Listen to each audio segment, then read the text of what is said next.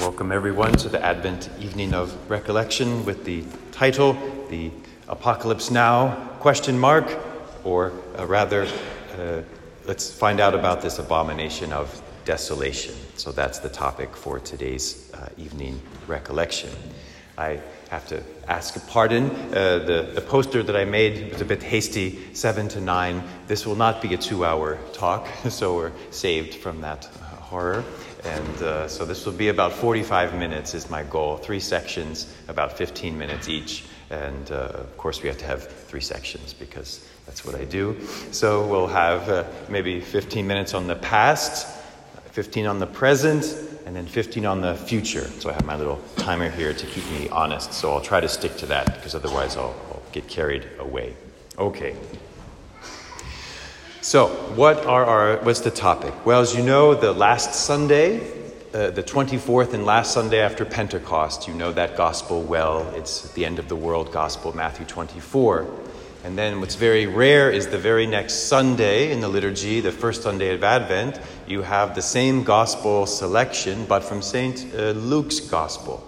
And so it's very rare that that doubling happens. And so it's a way of Holy Mother Church kind of really emphasizing something. This is really important for this season of Advent. Um, so I'll just read a little bit and then we'll go through. So this, uh, the question is, what is this abomination of desolation? So here's a little bit of Matthew chapter twenty-four, and it'll be the theme of this evening's talk.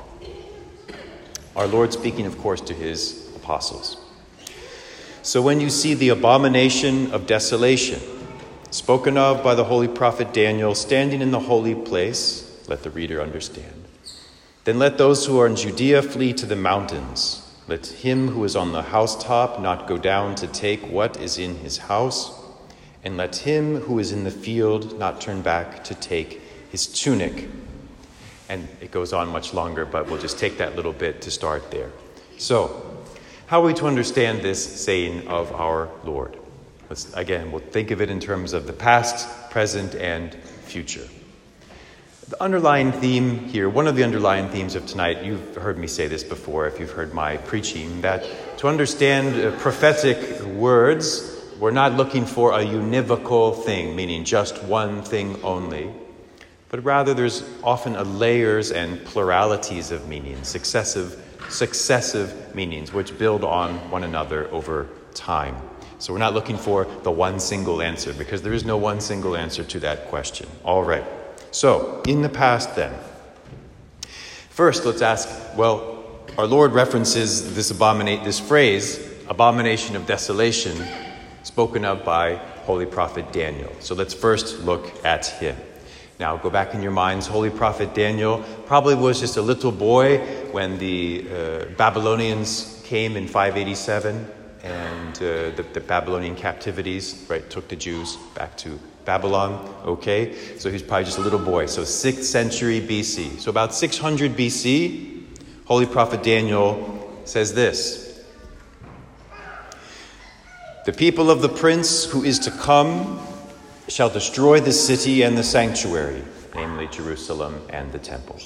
And he shall cause a sacrifice and an offering to cease, and in that temple shall be erected the abomination of desolation until the end is poured out upon that desolator. And he continues, Holy Prophet Daniel, chapter nine.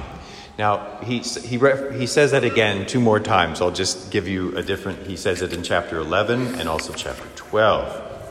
Forces shall appear and profane the temple in Jerusalem and the fortress, and they shall take away the continual sacrifice and set up the abomination of desolation. And he has a repetition again in verse uh, chapter twelve, which we don't need to say again. So that in the first place is what our Lord is referencing. Now, Holy Prophet Daniel, of course, is looking sometime, somehow in the future. So what is that abomination of desolation? So there are several candidates for this uh as we say, ignoble distinction or ignominious distinction. There are several candidates. Yes. So the first candidate for this uh, distinction is Antiochus the fourth, the so-called Epiphanes or the Magnificent. So you read about him in the books of the Maccabees, and I'm going to give you a couple quotes just in case you forgot from your uh, studies. So the Maccabees, of course, this is uh, written contemporaneous, so this would be second century B C, and we're looking right one sixty-eight, one sixty-seven B C. This is what is happening. What happened? Antiochus came and did what? On the fifteenth day of the month in one sixty-seven, footnote, Antiochus the fourth, erected an abomination of desolation on the altar of burnt offering. First Maccabees one fifty-four. You're thinking to yourself, well, what is he talking about? Well, let's hold on and look at Second Maccabees chapter six, one and two. There's a repetition. Not long after, Antiochus the fourth sent the Athenian senator to compel the Jews to forsake the laws of their ancestors, and no longer to live by the law of God, and also to pollute the temple in Jerusalem, and to call it the temple of the Olympian Zeus. Okay, so there you have it. That is the first answer to the what is this abomination of desolation. A contemporary, not a contemporary, not a contemporary witness, but a little bit after, in the first century A D, the famous Josephus was a Ju- Jewish historian, and he wrote several famous works which have been preserved and are still read and studied by scholars today, Jewish Antiquities and the Jewish Wars. This is from the Jewish Antiquities. This is Josephus's account now. Now he's in the first century A D, looking back, and this is his account.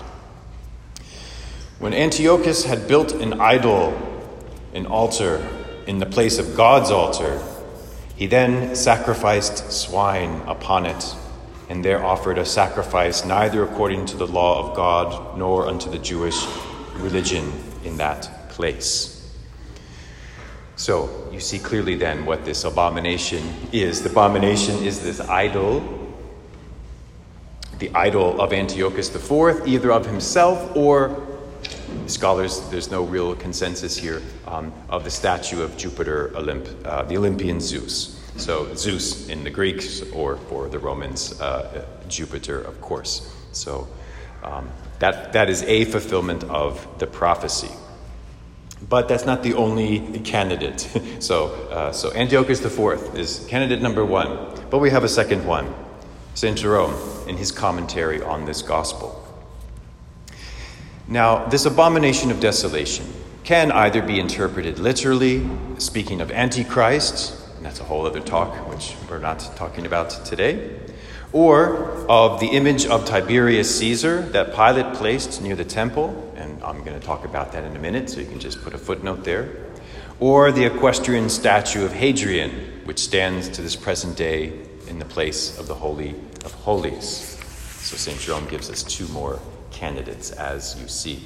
Saint Jerome continues, according to the usage of the old scriptures, the abomination is another word for an idol, and this is why desolation is added, because an idol will be placed in the desolated and destroyed temple. All right, not to belabor the point, hopefully this is obvious enough. Where the proper temple in Jerusalem, where the true worship of the true God was supposed to have been, that is destroyed, and then they set up worships to false pagan gods, even with the images, obviously. Okay. So there are two, so now Saint Jerome mentions two things, and we'll talk about them both. He mentions the images of Tiberius Caesar. Where, where is that mentioned in the gospel? It's not. And what about this equestrian statue of Hadrian? That doesn't show up either. Okay, so we have to look outside the sacred scripture to get these references. We'll go to Josephus again for this. He's the standard authority on these matters. So scholars call this the episode of the Roman standards. I have to check my time because I can get carried away with Roman law stuff because that's one of my interests. So the episode of the Roman standards. So when Pontius Pilate, Pontius Pilate is the uh, procurator, is that right? Prefect. It's a, it's a debate at any rate. In nineteen sixty-one, we found, we, scholars, not me. In nineteen sixty-one, they found, the uh, archaeologists found this uh, stone with the inscription, and it said Pontius Pilate, prefect at that time. So could he also have been a procurator at some other time? Yes, but certainly he was a, also he was a prefect At any rate, what is this episode of the Roman standards? So, according to Josephus, we don't know exactly when, maybe twenty-six A D, so a little bit before our Lord's public ministry. Pontius Pilate first takes over possession of the territory of Judea. And when he does so, he comes and he brings with him, of course, legions. And those legions are carrying, you've watched movies, you've seen these things at least in the movies or hopefully in your textbooks. They have those standards, huh? And the golden medallions. And those golden medallions would have the image of the ruling uh, Caesar, at that time, Tiberius Caesar. And what did they do? Well, they had taken over the temple complex, right? And just like you see in the movies, it's quite accurate. The Pilate had his place, the Praetorium, and then it's right on the Temple Mount. It's like right, you know, right across the street, literally. And so imagine the Romans there with their standards and the image of Caesar.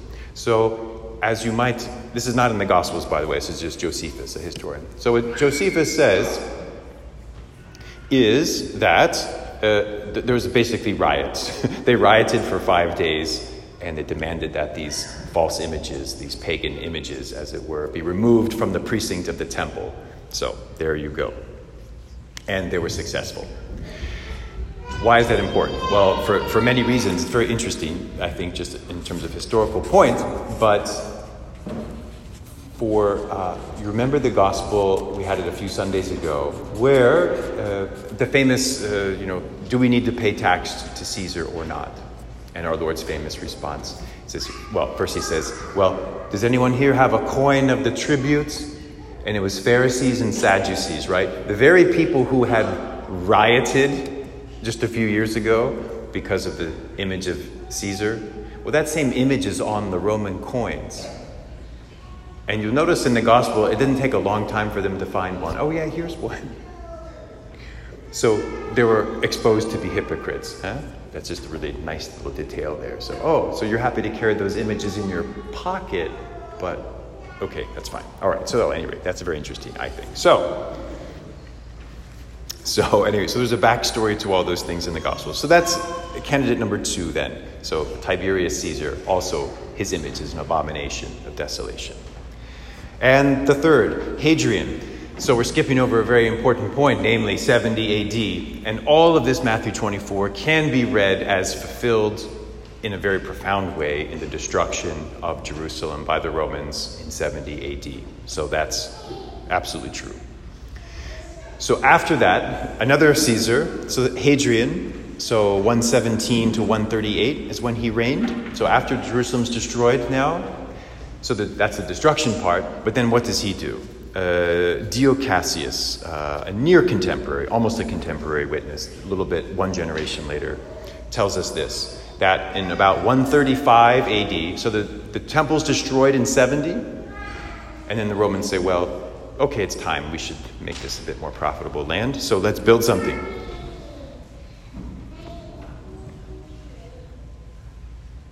Okay. So Publius, his, so we call him Hadrian or Adrian, his full name in Latin, Publius Aelius Adrianus, he rebuilt Jerusalem and named it after himself. And he called it the Aelia Capitolina. Yeah, I can't concentrate. Thank you. Uh, yes, so, um, Aelia Capitolina, yes. So he basically built a temple to himself, named it after himself. You say, we named it the Aelia. Well, that's part of his name, not uh, Hadrian, so at any rate. And uh, yes, so there are two statues there. So he built a new temple to Zeus, and there's two statues. One to uh, Jupiter, and then one to himself, a famous, uh, famous statue of Emperor Hadrian on horseback, so they call it the equestrian statue. So both of those, of course, would be pagan images or idols set up in the place of desolation. Okay, we did it. fourteen minutes, so that's pretty good. That's where I wanted to be. That I get bogged down in that section. So okay, so hope that's that's in the past. So that's that's section one, section one, abomination of desolation. Um, good. So you have that there. So let's change the focus then to the present. So, as I say, this whole talk can be thought of and seems of uh, successive levels of fulfillment of this prophecy of Matthew twenty-four. So we saw at least three very significant historical ways in which those prophecies have been already fulfilled. But what sense now are these prophecies also still being fulfilled right now? And then the future, of course, that's point three. All right, point two. Let's have a little recap and think of it now for the present. So, quoting now Matthew twenty-four, our Lord, when you see, make it very present for yourself, when you see the abomination of desolation spoken of by holy prophet Daniel, take heed. If you're on the housetop, do not go down to take what is in your house. If you're out working in the field, don't go back to get your tunic, et cetera. Okay, we'll have a little meditation on some of those points. Following Saint Jerome. Saint Jerome, as you know, is one of the patrons of scripture studies. So he's a doctor of the church, of course, one of the great four Latin doctors, at any rate. So we're taking his lead. Doesn't mean that everything he said is, you know, uh, on the level of dogma. It's not, uh, but it's it's a very good uh, place to start your scripture studies. Saint Jerome. Quotation now from Saint Jerome. The abomination of desolation can also be understood.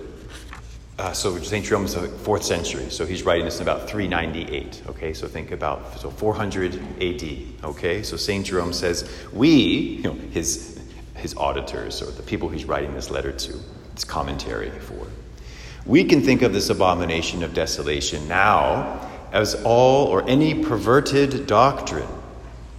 When we see perverted doctrine standing up in the holy place, that is, in the very church, and proclaiming herself to be God. False teaching. Let us then draw near to the eternal mountains, which God illumines wondrously. All right. What does that mean? Well, I don't think it's very complicated. Remember, fourth century. So he's right at the very end of the fourth century. What had, you know, I'm going to ask a rhetorical question. What was the great conflict for the fourth century church? In terms of heresy, of course, the heresy of Arius, Arius, the great, the arch, the prototypical heretic, of course, right? He denied the Blessed Trinity. He said there was a time, this is heresy, okay, so don't quote me, this is Arius. There was a time when the Son was not. Okay, it doesn't sound very problematic? No, it's a problem that it is. The Son must be co-eternal and co-equal and of the same substance with the Father. Arius denied that. He says, no, we need to make the Father a little bit, you know, better. But this is, of course, heresy. Well, this took the church four centuries to really stomp out, and it's even with us still uh, today. So at any rate, um, so think of that. Uh, now, of course, you know, many, many bishops were heretics. They were Arians. And, uh, well, that shouldn't disturb uh, our faith if we find that these things can happen even today. So what else can this abomination of desolation be? So we've seen perverted doctrine. Fine. Saint Jerome.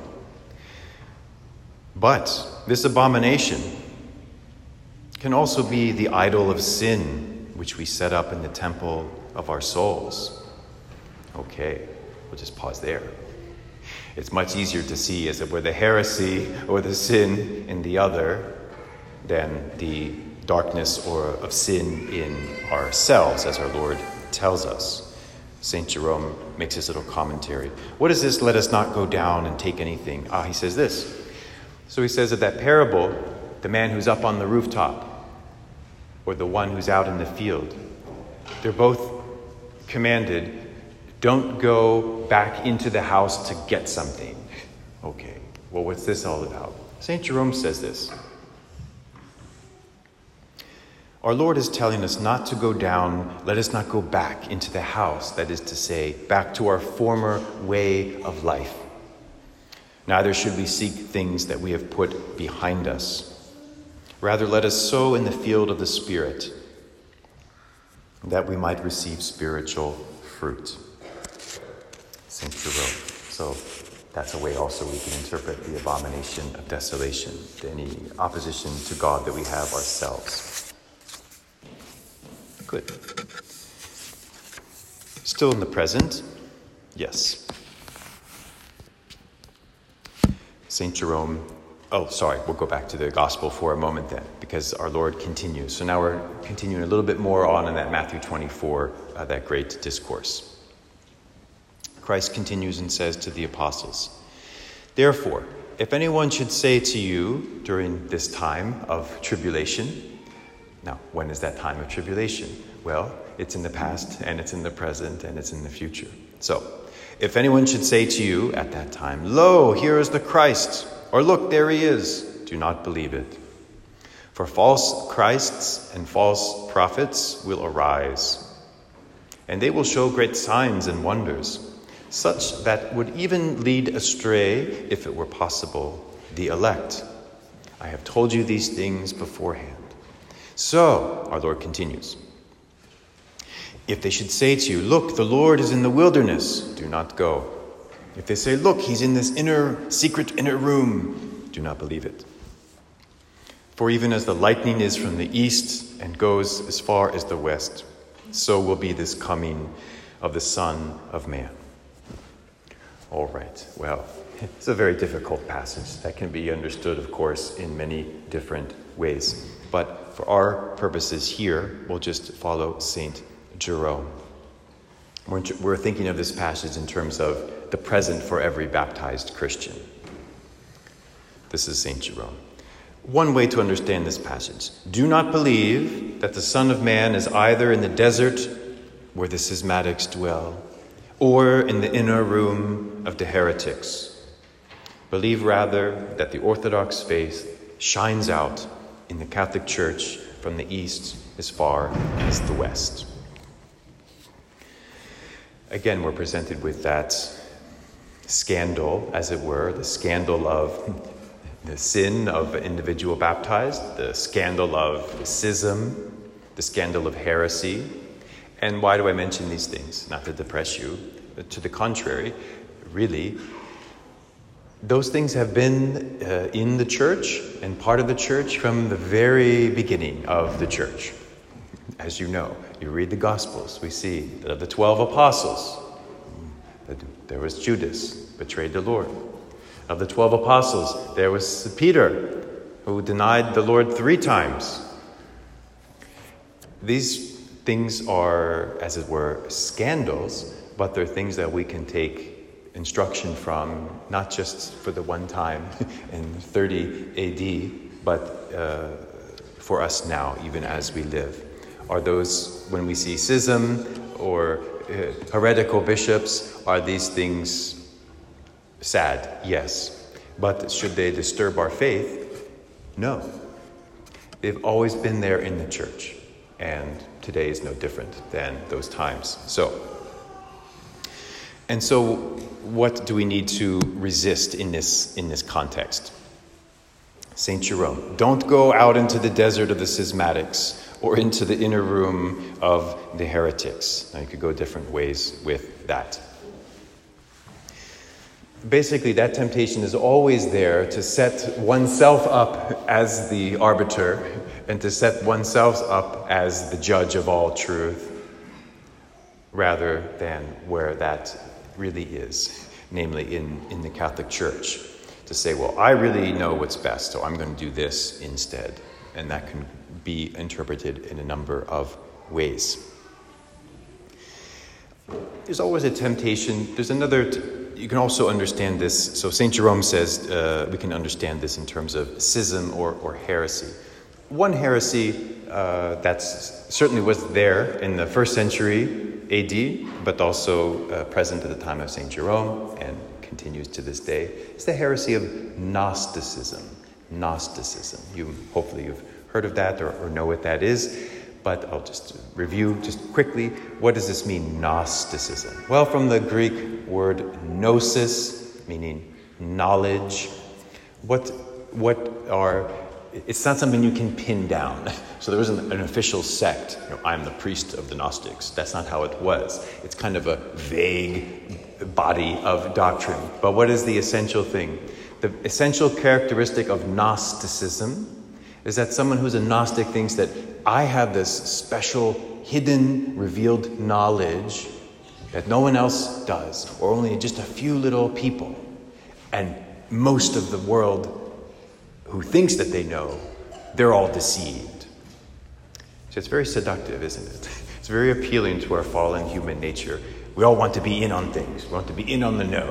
We want to be in on the inside track, to have the inside scoop. These are all things that we, that's just in our nature, to, to be that way. And so that temptation is always there. And that must be resisted. And Gnosticism certainly takes many forms, uh, but we'll I'll just leave it also vague uh, in that sense. But that also is an abomination of, of desolation. So we'll just leave it there. Okay, good. Well, we're doing well. Point three, and it's difficult to speak of the future. This will be kind of a present and future because, uh, well, we're always on the cusp, aren't we, of uh, the future. As well, at any rate. Okay, so then seeing these things at, are as they are, or if anything I have said is true in these last two points, like, so what? Or, or what then? Or as I put on a little poster, which I don't know if it made it around, it's not important. Regardless of anything that I've said, how should we then live? This is a very practical point, and I hope the, hopefully the whole talk is, is practical, but this is a very practical question to ask.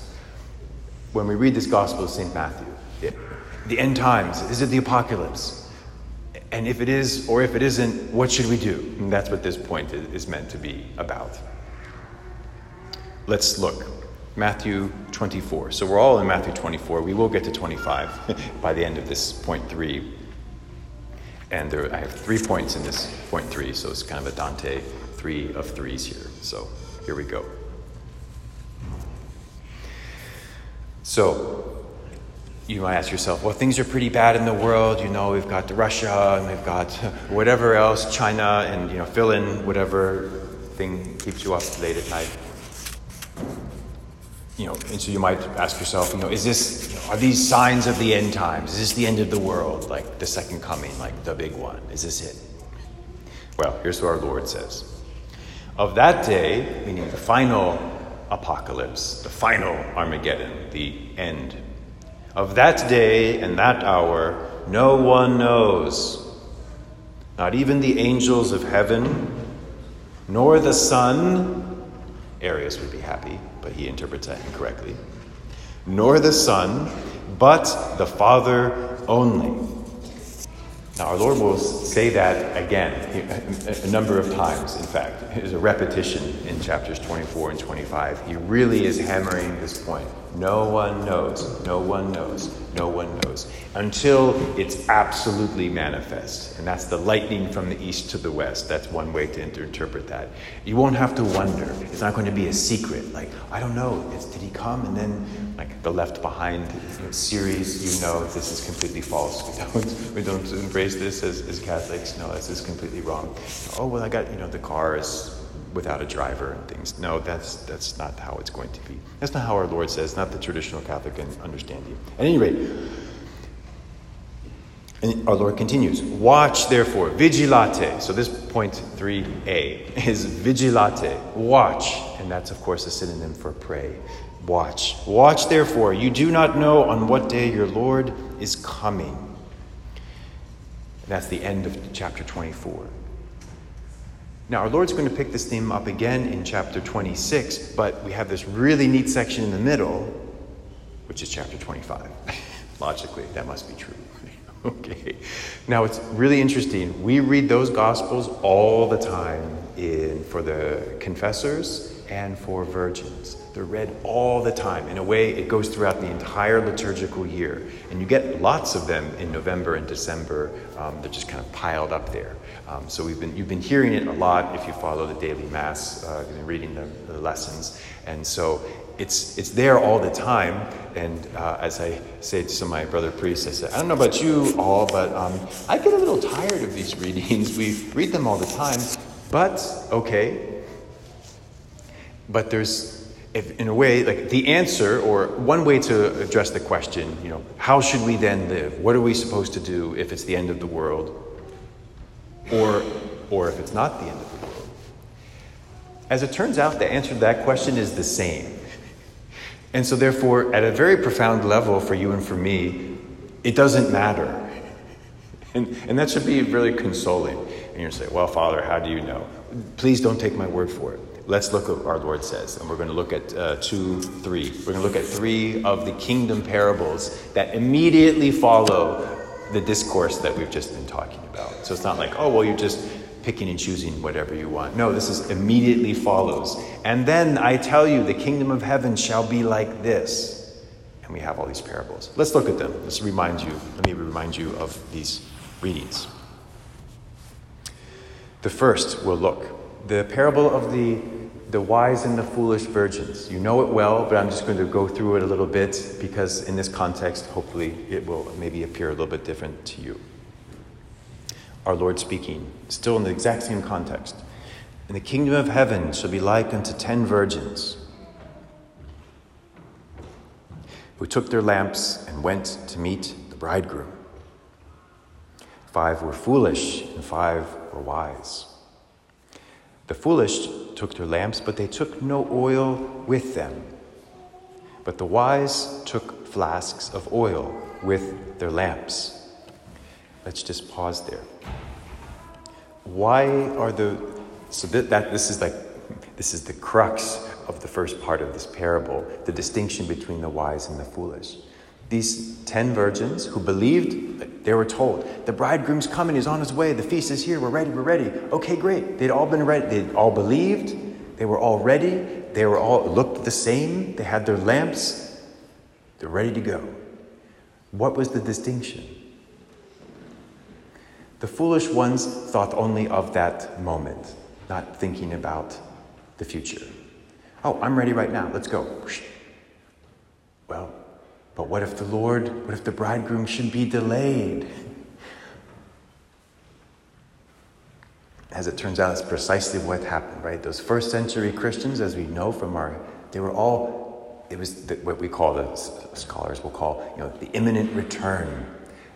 In the first and second century, the early Christians were thinking, well, no, these some of the, these texts can be interpreted in that way. Well, the bridegroom's going to come like, like right now, like could be like, you know, today or tomorrow. And so there was that intense expectation. Our Lord, of course, knew this, and he gives them this parable. If the bridegroom should be delayed. So here we are in twenty twenty-two. He's been delayed. He has been a bit delayed. And so how long will the delay be? No man knows. Not even the Son, but only the Father. Okay. And it goes on.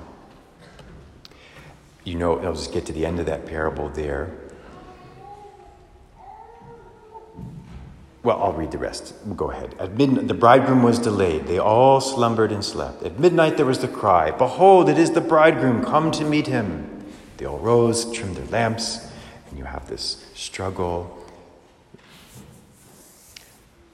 The foolish go to buy, but the bridegroom had already come, and those who were ready went in to the marriage feast, and the door was shut. And the maidens came and say, "Lord, open to us." And he says, "Truly I say to you, I do not know you. Watch therefore, you know not the day nor the hour." As in many of the parables, they're very difficult to understand, and there's that kind of hard, it seems. Those foolish virgins, okay, they were foolish, let's say, but it seemed that they were treated a bit harshly, I think we say. And so it, there's a kind of a mysterious prophetic word there. Uh, I don't have the answer to to that for you, but I'm just kind of pointing it out. And so, um, uh, again, another tendency of fallen human nature is to be hard on your neighbor and his faults and his uh, sins or foibles, and kind of easy on our own. You know, we need to flip that around, of course, uh, but at any rate, this parable here. We all think we're the prudent virgins, uh, but then maybe we're all really the foolish ones. So, all right. Point two. Well, three B. three B. All right. So our Lord continues. So that's one way. So that's how, how should we live. So vigilate. We're watching. We're watching. We're being vigilant. We're not thinking only of today's cares, but also let's plan for the future. Let's take oil with us, lest our lamps go out. Okay, vigilate. Point B, then, laborate. Let us also then not only watch, pray, but work. There's really not anything else to do. Saint Benedict's rule, of course, Holy Father Benedict. Ora et labora, pray and work. And also we have recreation. But, okay, laborate. Our Lord continues. Uh, the next one, then, so that so that gospel we just discussed, of course, is read for the uh, for the virgins so often. The next parable is the one that's often read for confessors, so uh, men, holy men. And you know, it's the five and the two and the one talents. Our Lord calls there's the householder. He gives five talents. He gives two. Gives one. Wants to see what they do with them. The five gets five more. The two gets two more. And then the point of the story, of course, is the one. I'll read this. Now the one who had received the one talent came forward and saying, Lord, I knew you were a hard man, and you reap where you do not sow, and you gather where you did not winnow. And so I was afraid, and I went and hid your talent in the ground. Here you have what is yours. The master answered and said, you wicked and slothful servants, you knew that I reap where I do not sow, and I gather where I have not winnowed. You ought to have at least invested my money with the bankers, that at my coming I should have received what was mine own with interest. So take the talent from him, give it to the one who has ten. For to everyone who has, more will be given, and even more abundantly. But from the one who has not, even what he has will be taken away. And they cast that worthless servant into the outer darkness, and there was weeping and gnashing of teeth. Well, that's a sufficiently grave reading, but this is the reading for the confessors. Well, they read the they read the part about the five and the two, and then they stop. And so this part of the gospel does not get read. uh, Appropriately so, we're celebrating one who, Iulge serve bone, oh, well done, good and faithful servant.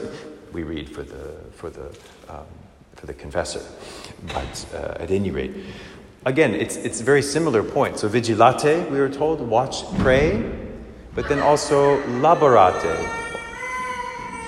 We need to do something also, so we don't just sit there with and you know. We don't just sit there. We have to do something. Obviously, the meaning of that parable, I think, is is pretty um, clear. I don't have the answer to this one, but we'll just. This is kind of like fun footnote. But uh, we, it's.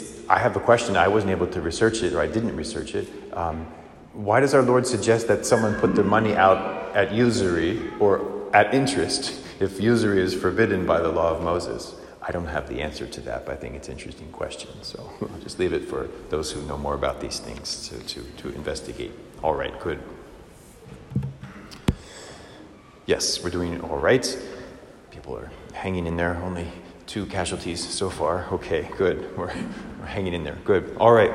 And then our Lord continues. So this is still Matthew twenty-five. So if you think, well, you just kind of pause a little bit. So Matthew twenty-four is end of the world. And then if you want to go home, this is excellent reading, not only for Advent or for Lent, but really the whole Christian life. Like, again, you know, I'm repeating myself, but that's what we have to do in these kinds of lectures. But um, how should we live? Those Matthew twenty-five is like the complete program. It's a complete program. It has everything. So uh, here, I'm going to read a little bit longer passage because it's just so beautiful. So now our Lord, again, continuing, this is Matthew twenty-five. We've just had those kingdom parables we just discussed. And then he kind of a little bit jumps ahead to the, the end, the end. And he says, when the Son of Man comes in glory, so this is it now, the final apocalypse. All the angels will be with him. He will sit on his glorious throne. Before him will be gathered all the nations. He will separate them, the sheep from the goats, et cetera, et cetera. Then sheep and goats. It's very practical right there. Okay, good. Then the king will say to those at the right hand, "Come, O blessed of my Father, inherit the kingdom prepared for you from the foundation of the world. I was hungry." This is our Lord speaking. "I was hungry, you gave me food. I was thirsty, you gave me drink. I was a stranger, and you welcomed me."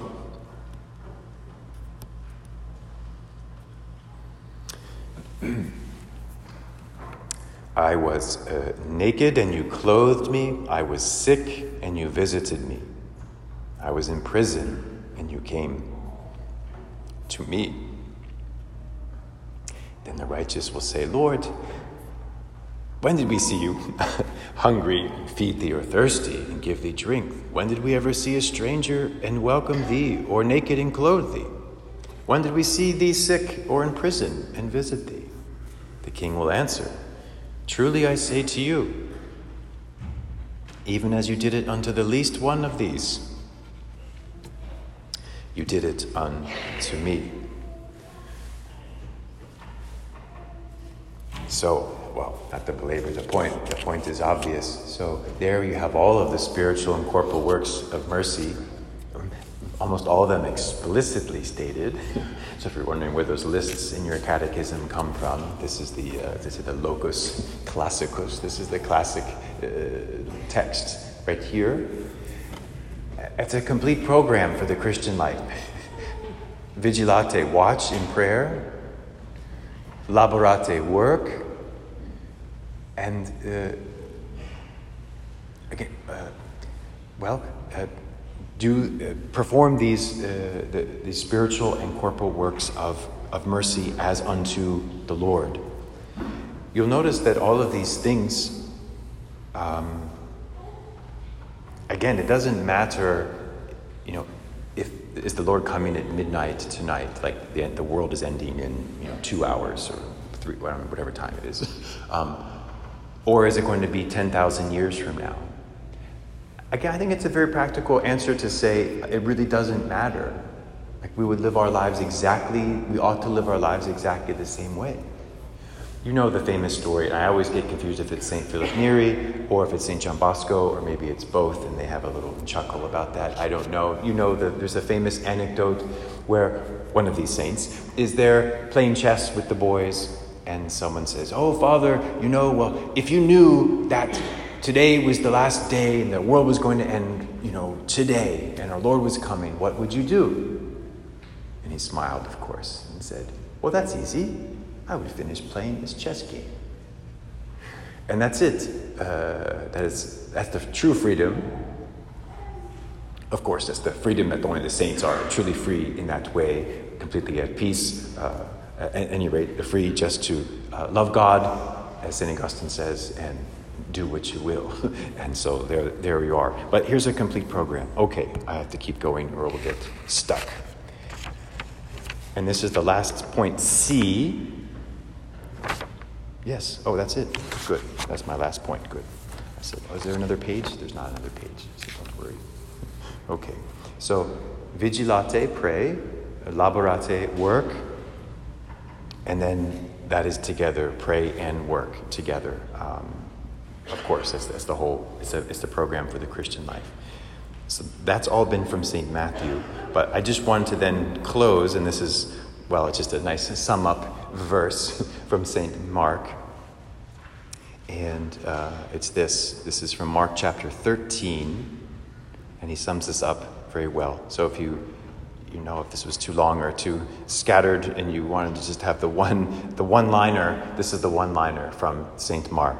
So, Apocalypse Now, Armageddon, End of the World, here we go. Here's the answer. Oh, sorry, pod, footnote. By the way, you'll notice that we had a Q and A. I don't know if we'll be able to have like formal Q and A, but we can certainly discuss things. But I gave this talk at the parish that I'm at right now in Atlanta, and we had Q and A and different things came up. And at any rate...